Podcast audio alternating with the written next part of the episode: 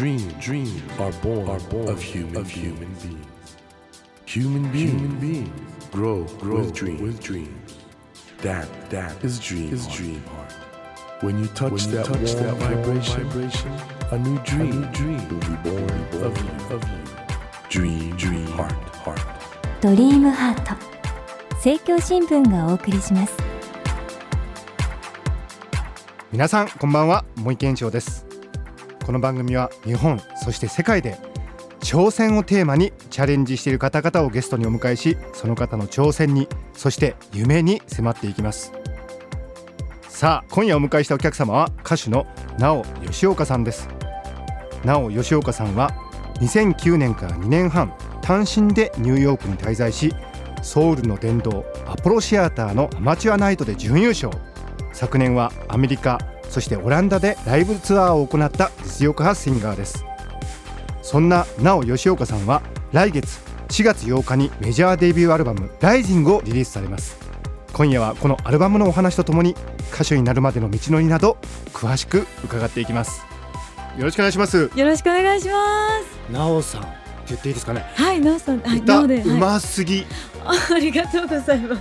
僕あのー歌のねうまさってもうある種生まれつきみたいなところあると思うんですけどあ子供の頃からこんな風に歌うまかったんですか？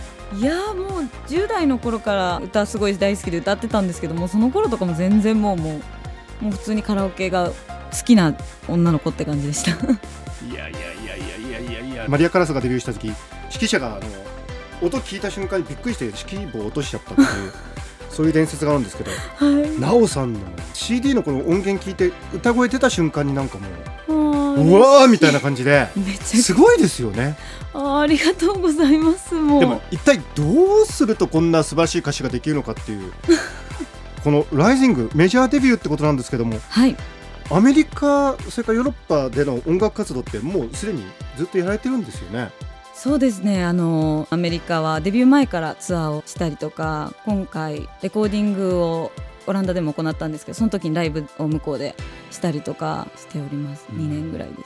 いや本当にだから実力派というか芸術としての歌っていう感じがすごくしてこれ逆に言うと日本の人がちゃんとこれを受け止めてくれたらいいですね。いや私はこう自分が本当に本当にソウルミュージックが今やってることがすっごい大好きで自分が本当に心から愛して磨いてきたものは絶対伝わるって信じて今回のアルバムも本当に自分のやりたいことができました。できた。できましたできました。もうやっぱりこう自分が信じてることっていうのってエネルギーとしてやっぱ伝わる気がすごくしていてそれはなんか音楽とか音とか歌とかをこう超えれるものだと思っています。りなおさんにとってのそのソウルミュージックの一番の素晴らしいとこってどういうとこですか？自分にとってはソウルミュージックって結構歌詞がシンプルだったりするんですけど「I love you」とかうん「Don't give up」とかなんかこう簡単な言葉だけどでも簡単だからこそその人の人生を映し込まないと、うん。良さが生まれてこない音楽だと思うんですよね。だから自分がこう人間としてこう成長していくことがシンガーとして歌をもっともっと生かすことなのでだから人間力を試されるというかおうおうそこが一番こうソウルミュージックのいいところだなと思います。まあ、その人の人間のいろいろ見方だとか感じてきたこととかそういうことが全部音楽に現れてしまうっていう、そうですね。めちゃくちゃ出ると思います。あれ奈緒さんはアメリカに単身でニューヨーク2年半いたってこともあるんだけど、どうですか？アメリカ。もちろんねニューヨークはいろんな音楽の中心なんですけど、はい。この経験ってのはどうでした？自分を育ててくれて自分の基礎を作ってくれたのがニューヨークだったんですけどもう本当に右も左もわからない21歳の時にニューヨークに行ってその時英語も喋れなくてちょっと待ってくださいね。今、はい。今重大なことをしゃいましたよね。え？2009年にニューヨーク行った時は英語も喋れなかった？そう喋れなかったです。おかしい。だってこのアルバム聴いてたら 僕が思ったことは2つですよ。めっちゃ歌うまいっていうのとはい。英語完璧っていう ありがとうございます。え嘘。一切喋れなかったですもう。もしそうだとしたらなんでこんな英語うまいんですか？私がこう出会ったボーカルコーチがもはい。うとにかく発音を教えてくださって、へえ。言葉だから歌は、あはい。君がこう本当に歌を伝える気持ちがあるんだったらちゃんとしなさいって言われてずっともう2年半ほとんどもう歌の勉強なんですけど言葉の勉強というか。えすっごい。いわゆるボイストレーナー日本語で言うとね。はい。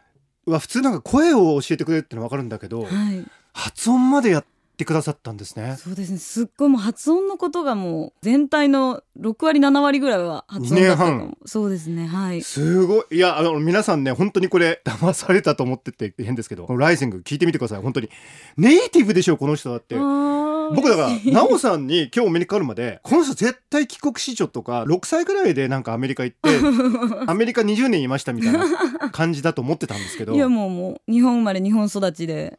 すごいですねそれあはありがとうございます。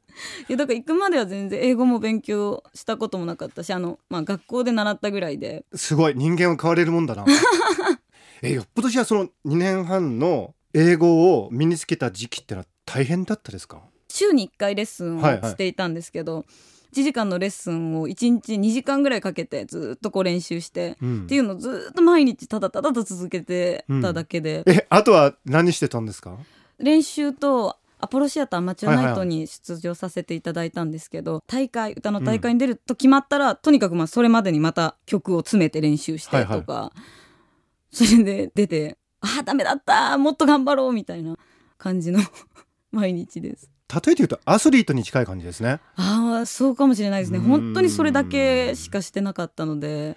いやでもますますなんか僕リスペクトの気持ちが 無茶ぶりですよね。だって今ねこのもう素晴らしい楽曲聴いてたら最初からそうだったように思うけど2009年行く前は日本の普通の女の子だったってことですよねある意味では、そうですね。でいきなり行っちゃったってことですもんね、はい。なんで行けちゃったんですかねその時？私あの15歳ぐらいから人前で歌い始めて、うん。うんでずっと大阪で活動してたんですけど、いろんなことがあってもう2年ぐらい歌えなくなってしまってでもうほんと引きこもりみたいな時代があったんですけどその時にあじゃあ私自分の何に対して生きていけばいいんだろうって思ってでやっぱり私歌しかないなって思った時にあじゃあニューヨーク行こうと思って。そしたらいきなりこうワクワクしてきてあなんか楽しいかもしれないと思って。えいきなりニューヨーク行こうって思っちゃったんですか？そうですね。ほんといきなりでした。それで行っちゃったんですね。そうですね。本当に。でも行っちゃってそれで最初そのコーチとかどうやって見つけたんですか、あその頃あの mixi がすごい流行ってて、はいはい。もう行ったはいいものの英語も喋れないし友達もいないので、ニューヨークに住んでいる人たちに片っ端からメール送ってって、うん私歌やりたいんですけどなんか面白いのないですか？じゃないんですけど知らない人にこう送りまくっていったら一人の人が私ボーカルコーチ知ってるから紹介するよって言われて。でそれで行ったらもうその方が私の2年半教えてくださった恩師にそこで出会うことができました。その mixi で聞きまくったのはニューヨーク行っちゃってから？行ってからです行行ってから。ゃってから。すごっ いやーでもある意味ではその行動できちゃうってところが才能ですね。いやでもプランを立てないっていうのは怖いことなんですけど立てられなかっただけだと思うんですけどね。普通でも行かないでしょ普通ね。いやなんかちょっとやっぱり超大型新人の登場という感じがありがとうございます。本当するんですけどこのアポロシアターのアマチュアナイトっていうのははい。年に何回ぐらいやってるんですか？これはあの毎週あるものであ毎週やってるの？はい。で勝ち抜き戦みたいな感じで、うんうん。1週間に123を決めはいはいはい。てとか3か月で123を決めて、うんうんうん。でそれでどんどん勝ち上がっていく大会なんですけど。それで準優勝されたっていうこれはどうやって準優勝まで行くんですか？それはあのその週のもので準優勝して、ではい。はい。はい。3か月に1回のものではい。3位をいただいて、半年に1回ぐらいまではうん。出場させていただおいて、ー。勝ち進むみたいな感じで、ってことはこれアマチュアナイトとか言ってるけど実はプロの志願者が多いんですか？そうだと思います。えどうでした？この僕はあのアポロシアターってのは実はまだ入ったこともなくて外からは見たことあるんですあけど本当ですか？電動みたいなとこじゃないですか、はい。そこで歌うってどんな感じなんですか？もう本当にあの有名なもうアーティストが立ってきたステージで、はい。はいはいこうなんかステージにこう力がある感じうんうんうん。のパワースポットみたいな感じの場所に私を感じうんてこう自分がステージに立った時にもうそのエネルギーがすごすぎてこう平常心を保ってられない、うんうん。あんななんか力の強いステージっていうのは他では立ったことないところでした。観客の方もやっぱりちょっと違います？あ観客の方よくなかったらあのブーイング皆さんして。えそうなの？そうです。それ容赦ないわ。それ退場させられるんですよ。え？よかった。そうですそうですそうです。怖ー そうだからえ最後まで歌えない方もいらっしゃいます。え？最後まで歌わせてくれないんだ。そうです。歌えない人もいたりしますね。きついわそれは。そうですね。だから立つ時みんな震えながら怖いと思いながらみんな立ってると思います。でも逆にそういう真剣勝負してるからやっぱり歌っていうものが育っていくってこともあるんですかね。そうですね。すごいあのあそこに立った時は自分が試される感じはすごいしましたね。やっぱり。はい。なんか日本のお客様意外と礼儀正しいっていうかね。そうですね。どちらにしても、まあ、拍手したりするけどアメリカ人はそこ意外とストレートだから、全然ですねもう聞いてくれないそういう意味においては歌手にとってはかなりそうですねねすごいもう自分からこう攻めてちゃんと自分を出していかないと評価をしていただけない場所だとはすごく思います。はい。ん奈緒さんはまあ大阪でいろいろ歌手やっててでもちょっと辛い時期もあってはい。で思い切ってニューヨーク行ったじゃないですかはい。やっぱり自分が変わったなと思います？そうですね。あのニューヨークに行かなかったら多分自分はソウルミュージックを歌ってることは多分なかったと思うので、向こうに行って出会った音楽が私をこう助けてくれたと自分で思っていてなんか音楽ってこんなに人を持ち上げたり助けたりとか人生を変えるぐらいパワフルなものなんだなっていうのをすごく分かってだからニューヨークに行ってなかったら多分今私はまた違う人生を送っているんじゃないかなとはい思います。あの今お話してるとねとっても前向きでポジティブなエネルギー感じるんですけど、はい。ニューヨーク行く前からそうだったんですか？母が言うには子供の頃はもうポジティブの塊みたいなもう太陽みたいな子だったらしいんですけど、中学高校ぐらいで塞ぎ込み始めうんうん。二十、歳ぐらいまではすごい暗くてでニューヨークの時もちょっとまだこう辛い時期を乗り越えれてなかったんですけど、やっぱりあのファーストアルバムをリリースして、自分をこう認められるようになってからすごいこう前向きになれました。あじゃあもともとあった前向きなエネルギーっていうのが蘇ってきたっていうか。ああそう母からはすごい、うん。あのあなたなんか昔に戻ったみたいだよってすごい言われました。え本人としてはその子供の時のことって覚えてます？覚えてないです。あそうなんだ。中学高校ら辺のイメージがすごく強いんですけど、でも最近すごいあのポジティブだと思います、ね、僕もそれすごく感じるんですけどエネルギー エネルギーの塊だなあって。本当ですか、でもやっぱりなんか辛い経験したことがある人の方が、うん、なんかポジティブなエネルギーもそれだけ大きくなるような気がするんですよね。あ本当ですか、うん、だからなんかそういう意味で言うととても素敵な人生歩んでらっしゃるなと。思ああ嬉しい。ありがとうございうんますけど。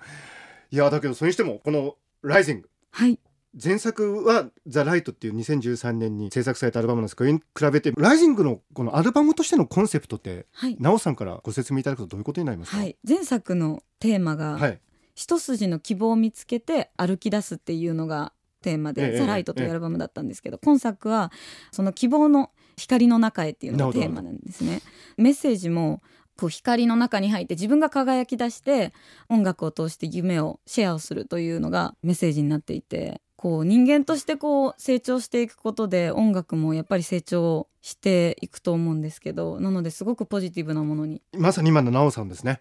あありがとうございます。はい。これたくさん聞いてほしいですね。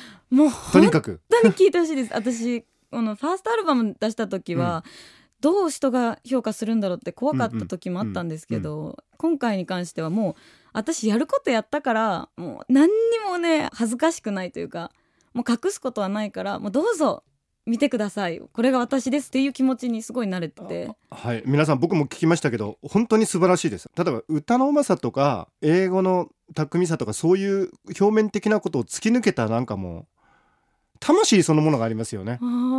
ね芸術ですよねこれはね。ありがとうございます。これは本当にみんな聞いた方がいいぞ。ライライジング。嬉しい。ぜひ聞いてください。はいいやーしかしそれにしてもね英語ができなかった一人の少女がニューヨークに渡ってそして歌手に変身しこんな素晴らしいアルバム作れるんだから世の中も捨てたもんじゃないじゃないかみんな。いやちょっとまた来週も引き続きお話聞かせてください。というわけで、えー今夜は歌手の直吉岡さんをお迎えしました。どうもありがとうございました。ありがとうございました。